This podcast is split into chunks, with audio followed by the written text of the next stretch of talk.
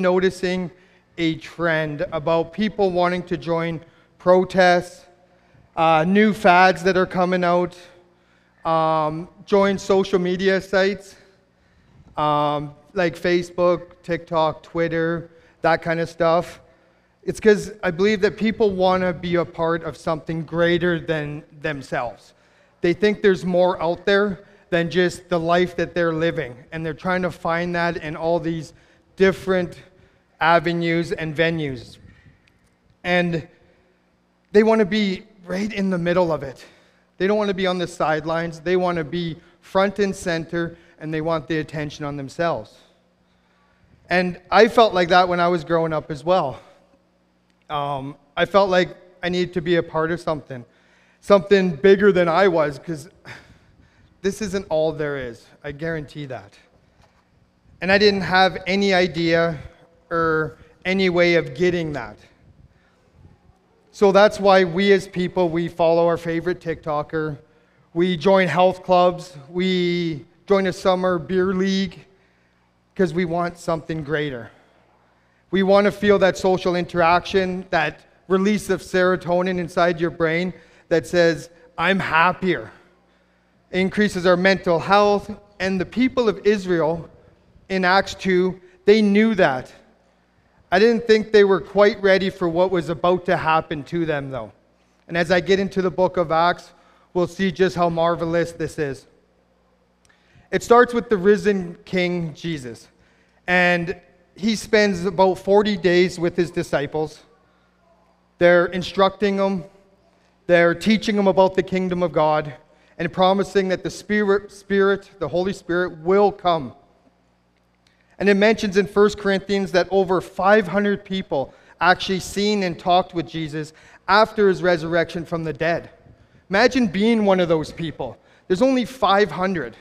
Like, I know the population wasn't as great back then, but 500 people. Like, I would.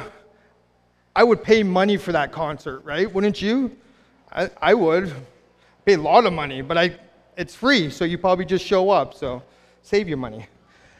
But uh, Jesus told the apostles and uh, the other disciples to wait in Jerusalem, to wait in a building for the Holy Spirit to come when Jesus ascended to heaven.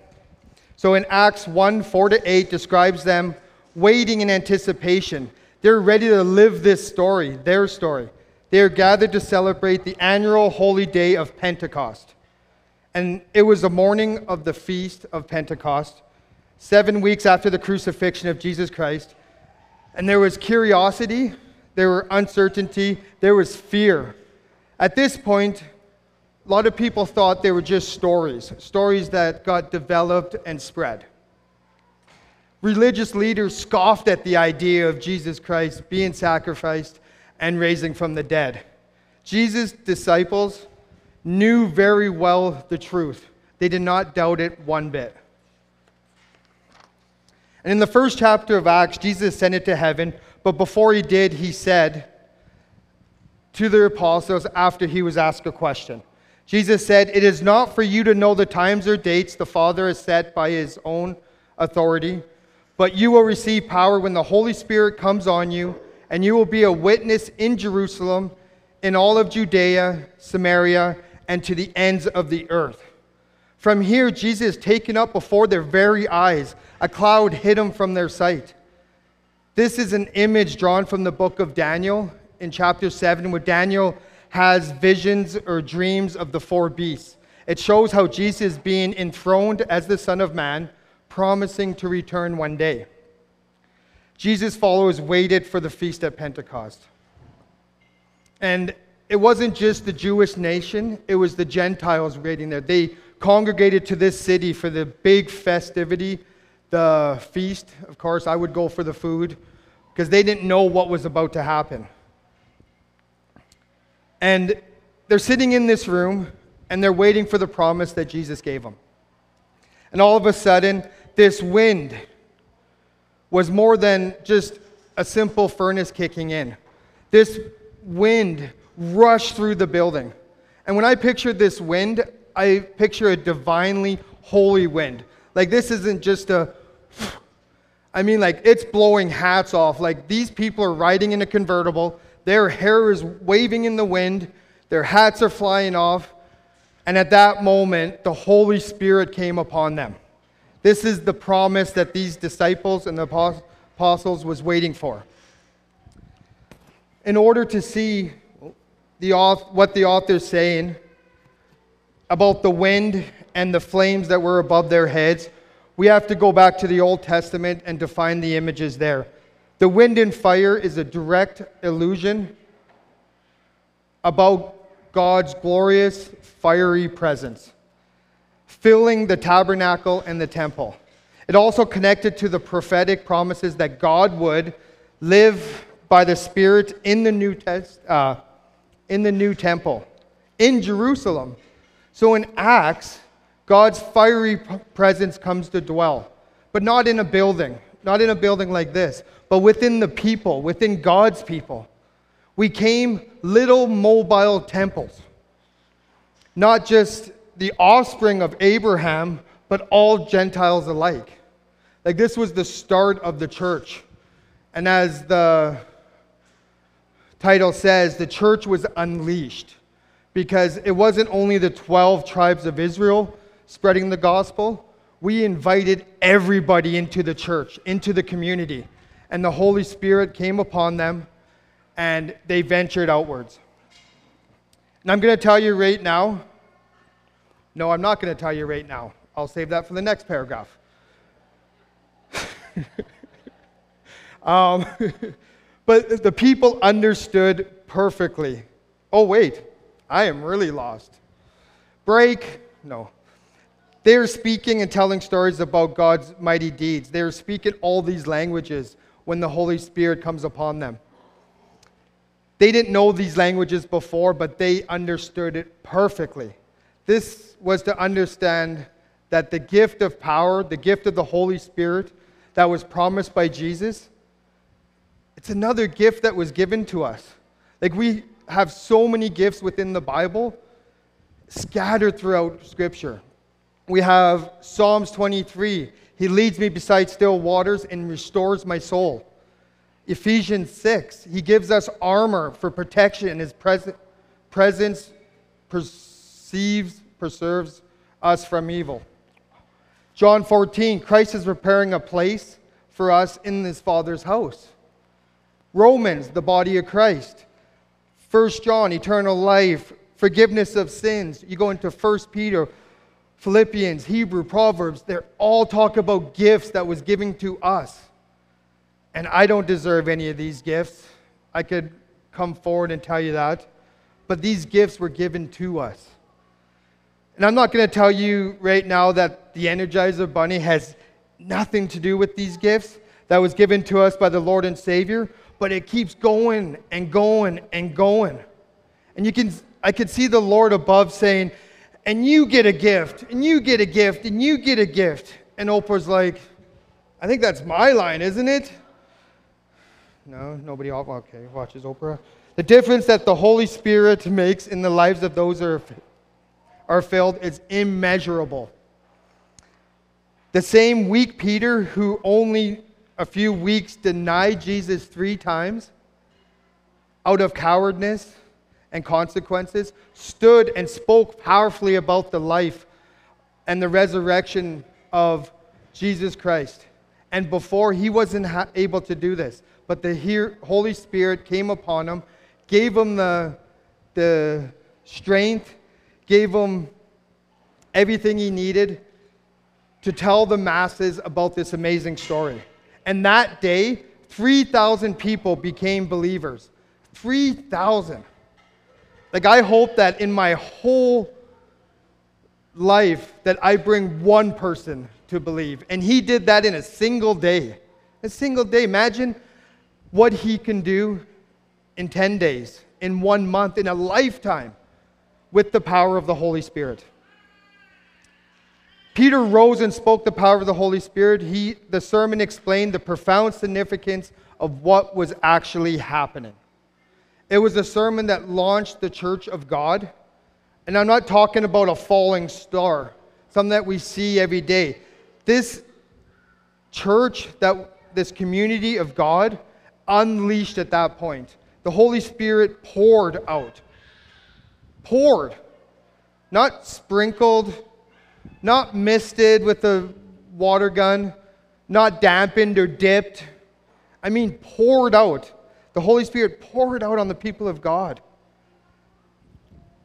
It's just absolutely amazing. I could just see like a waterfall come over and the people standing below, and they're drowning in the Holy Spirit. Luke is saying, which is the author of Acts and Luke, um, he's saying that the new temple, temple promised by the prophets is Jesus' new covenant family, the people of Jesus. God always wanted to use the unified family of Abraham to bring peace and justice to the world. Unfortunately, the tribes have scattered and became distant from each other, but here at the Pentecost, the tribes gathered together once again and became the restored people of Israel. He would unify all the tribes under the Messianic king. And now the good news could be spread to the nations and to the ends of the world. Oh. And when the word got out that these tribes were together, thousands responded. Thousands.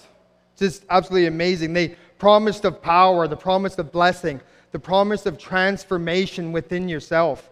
It was a promise of the Holy Spirit work, working in and through every church, every believer, every day, all to the glory of God. God knew the temple consists of people. They are meeting together in homes all over Jerusalem. They are approaching life in a whole new way. A lot of people were visitors of Jerusalem and they were forming new families in Christ. They became Jesus like people doing Jesus like things, all under the direction of the apostles and under the direction of the Holy Spirit. And I think we need to be more Jesus like people doing Jesus like things. Imagine if every Christian had more love, joy, peace, kindness, goodness, faithfulness, gentleness, self control. I can go on and on. Do you think do you know who you'd be more like? Jesus. And that's not a bad thing. God wants his character reflected in you so that you can remind people of Jesus and draw them near him. The Holy Spirit establishes his presence among the people of God. And I'm sure it's frightening for the church, very unpredictable, you bet. Spontaneous, no question. Uncontrollable, fasten your seatbelts because it's going to be a bumpy ride. It was a paradox of feelings that would take your breath away. They had the gospel of Christ and the power of the Holy Spirit. They were filled to the overflowing brim, uh, spilling out into the streets to turn the world upside down. The effective eyewitness of the disciples the powerfulness in service, the people of the presence, alive and untamed. As the apostles and the disciples did, we need to preach Christ. We need to teach Christ. We need to travel the world for Christ, cast out evil spirits by Christ. We need to eat Christ, sleep Christ, Every day we need to live Christ. They gave up their entire lives for Christ to the point of dying for Christ. I want that. And I bet all of you guys want that.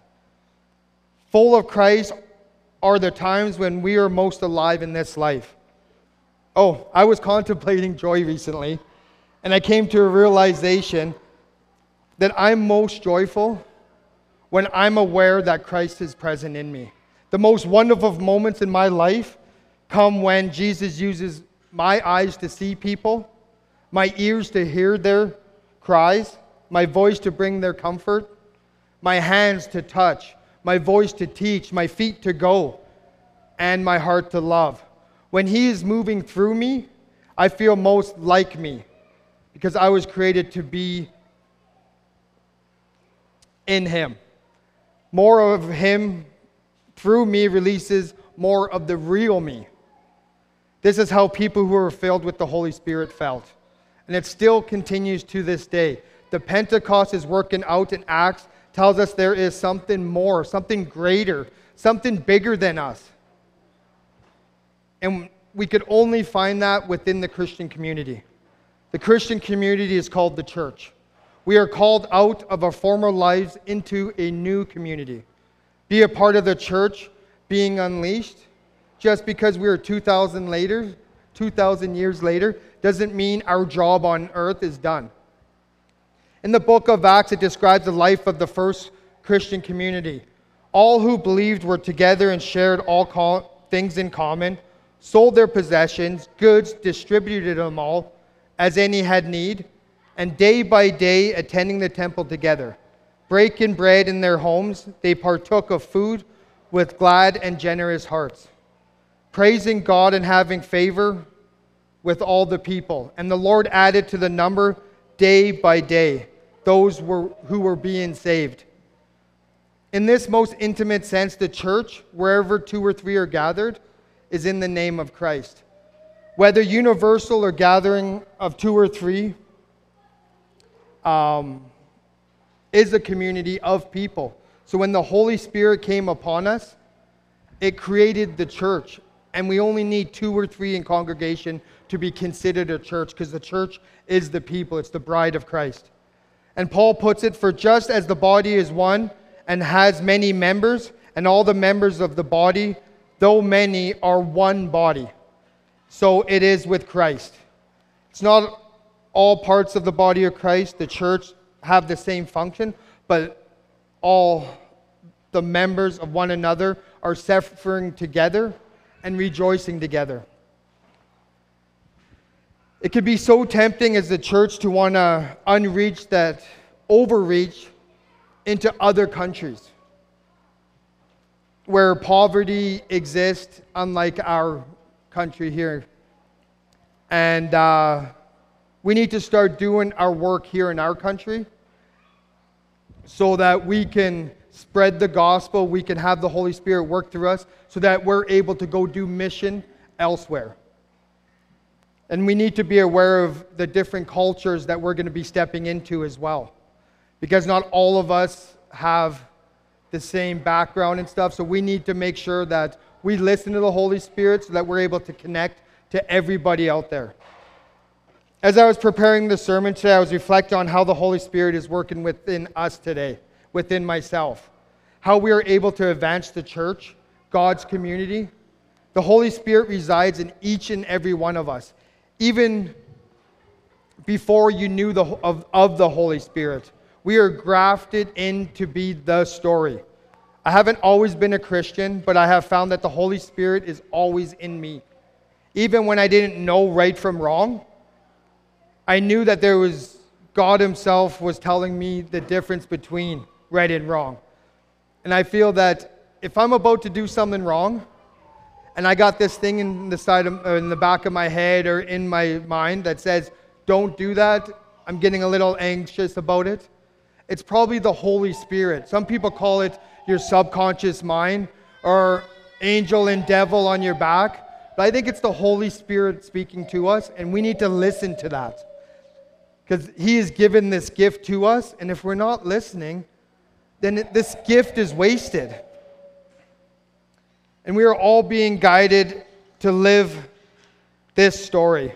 We're able to unleash the church so we can live that story that the apostles and the disciples did in the book of Acts.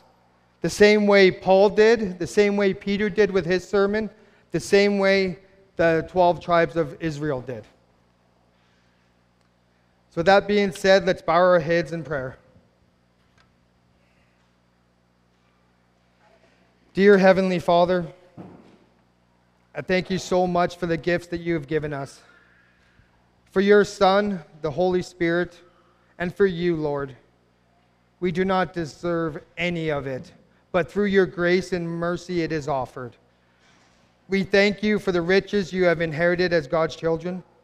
We thank you that by your grace, and mighty power, we have been given the privilege of serving you. We have given we have been given the power to spread the good news of the endless treasures of knowing you. And we ask for the power of your Holy Spirit to overcome us, make us worthy vessels for your service.